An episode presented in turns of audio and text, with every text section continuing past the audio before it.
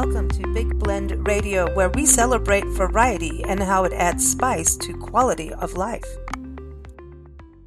It's your outlook on life that counts. If you take yourself lightly and don't take yourself too seriously, pretty soon you can find the humor in our everyday lives, and sometimes it can be a lifesaver. That's a quote from the great Betty White. Today on the Big Daily Blend, we're celebrating Betty White and other notable and historic women in comedy. Betty White was born January 17th, 1922, 1922, uh, and she passed December 31st, 2021, just shy of her 100th birthday. Betty White is an icon. We all love Betty White, don't we? And can you believe it? She has her own national holiday today, January 17th, honoring her birthday. She was an early pioneer of TV and she had a career that spanned almost 70 years in sitcoms, sketch comedy, game shows, a lot of game shows. But I think a lot of us know her from, okay, wait, let's go back to the game shows Password, Match Game, Tattletales, To Tell the Truth, The Hollywood Squares, the $25,000 pyramid. Uh, so she really got known for that. But things kept growing and growing on that. And she was on shows like Carol Burnett, Mama's Family, The Bold and the Beautiful, Boston Legal. But her really big roles, the iconic ones, are Rose Nylund, The Golden Girls. Well, back in St. Olaf, you know, Sue Ann Nivens on the CBS sitcom The Mary Tyler Moore Show. And don't forget, she was Elka on the TV land sitcom Hot in Cleveland. But I'm not going to get into all of her movie history and TV history and comedy history because today we're going to re air. We're going back into the Big Blend Vault. It's a week for that today. But we're going to go back into the vault of Steve Schneickert's Hollywood History podcast, where he talks about Betty White, of course, and as I was saying, other historic funny ladies in Hollywood so we've got Phyllis Diller, Joan Rivers, Lucille Ball, Carol Burnett, Mary Tyler Moore, Carol Channing, and Bette Midler. So stay tuned for that. But in the meantime, I do want to just give a shout out to Betty White because, you know, she kind of had this thing like us, a big blend here. We don't always have to have one interest in life. You can act, you can do serious roles, or you can do funny roles, and maybe do a game show but she also really wanted to be a forest ranger. That's right. It's something very close to us as we travel the country on our Love Your Parks Tour, going to the forest, going to parks. And apparently, when she was living in California, she came from Oak Park, Illinois, but her family moved to California when she was really young. They kept going up into the high Sierras and the Sierra Nevada mountains. And that made her want to become a forest ranger. And at that time, wow, I don't think very many women could become a forest ranger. In fact, the first woman that I know of that even got close to that is Caroline Dormon, and she was from the state of Louisiana. She was an educator, and she helped get Kisatchie National Forest as an actual national forest in Louisiana today. That is the only national forest in the state of Louisiana, it's awesome. You've got to go. If you go to Louisiana, it's beautiful with longleaf pine trees. Oh my gosh, beautiful absolutely beautiful. And when the spring comes, there's wild azaleas, and you can see magnolia trees blooming in the wild. It's gorgeous.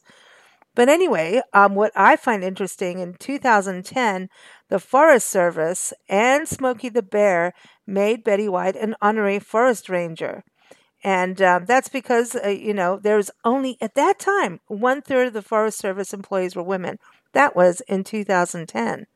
So her being an honorary, you know, Forest Ranger fulfilled a lifelong dream. And I think that's really special because she did stand up for the Forest Service, for animals, as we know.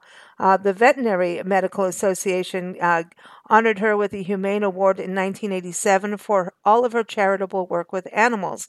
The city of LA did the same thing in 2006.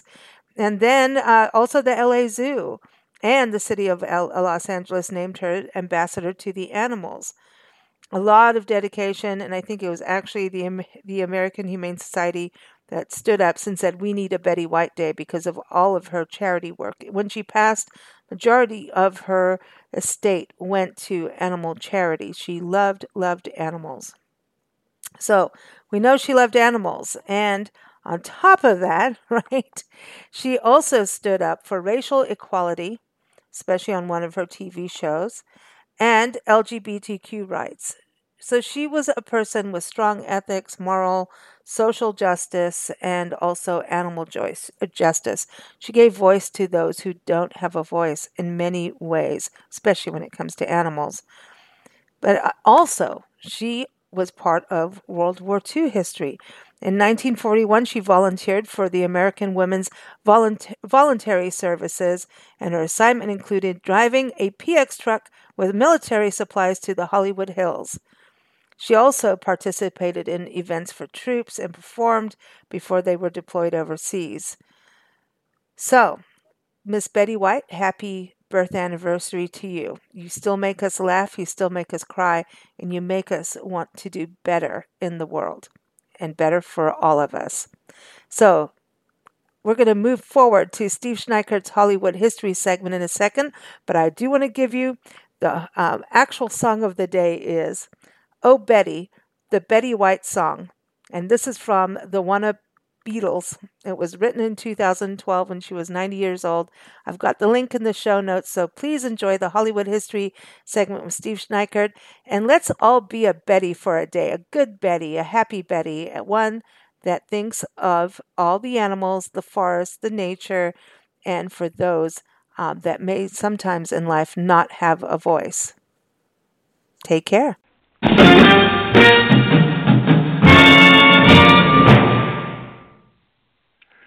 Comedy crosses boundaries, and during the 1950s, 60s, and 70s, many female entertainers struggled to enter the male dominated world of stand up and television. While many comedians today get their laughs from shock value, the first female stars of network television had no such fallbacks and instead entertained with pure talent and screen savvy. They're just funny. Silly as hell is how Betty White describes these pioneers, who are also her peers. White's first television series aired in syndication from 1 October 1953 to 1 September 1955. It was called Life with Elizabeth. Phyllis Diller entered the profession of comedy in the 1950s, an era when gender roles were often exaggerated. Diller's outrageous personality and jokes that mocked her looks and disdain of housekeeping flew in the face of the then stereotypical image of the ideal housewife. Joan Rivers pitched The Tonight Show with Johnny Carson for seven years before they booked her in 1965. The producers thought she was too rough, too wild, and talked about things a woman should not be talking about. When show settings eventually moved from homes to the office, the funny ladies of television took on the male dominated workplace with sass, humor, and spunk, laying the foundation for future stars. I love Lucy and she loves me. We're as happy as two can be. I Love Lucy, starring Lucille Ball and Desi Arnaz as Lucy and Ricky Ricardo, won five Emmys during its six year run from 1951 through 1957. The entertainers were married for 20 years and jointly owned the show's production company, Desilu Productions. Lucy, nearly 40 when the sitcom premiered, became one of America's most beloved funny ladies. Carol Burnett first tried to make it as a musical theater performer, but it was her comedic twist on the Elvis craze that got her noticed by television executives. The Carol Burnett Show debuted on CBS in 1967 and made America laugh for 11 seasons. The variety show used musical numbers and skits with guest stars to riff of anything from popular culture to classic films. Burnett was charming and quick, frequently sending her co stars into barely controlled fits of laughter and endearing herself to both a live studio audience and those watching at home. Who can turn the world on with her smile? Who can make a nothing day and suddenly make it all seem worthwhile?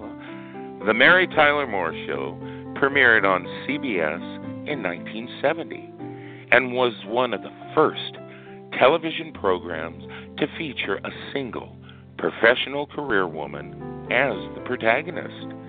The character Mary Richards was not divorced or widowed, and she independently supported herself as an evening news producer.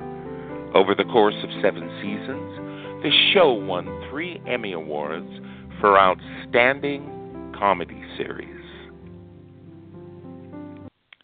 Last, but certainly not least, a huge shout out to two funny ladies that have made quite an impression throughout the years. Before the parade passes boy.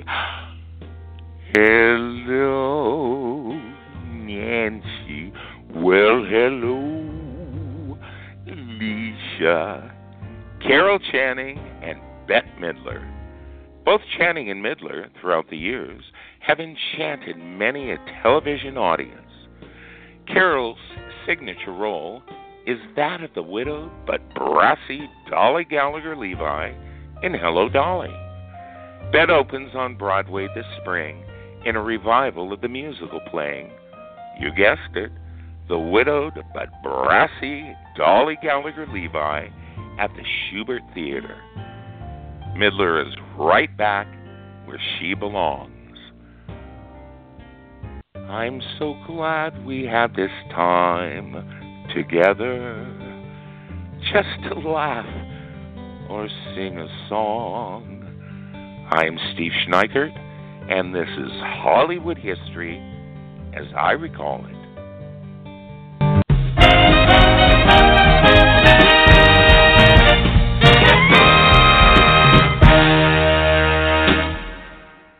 Thank you for listening to Big Blend Radio. Keep up with our shows at bigblendradio.com.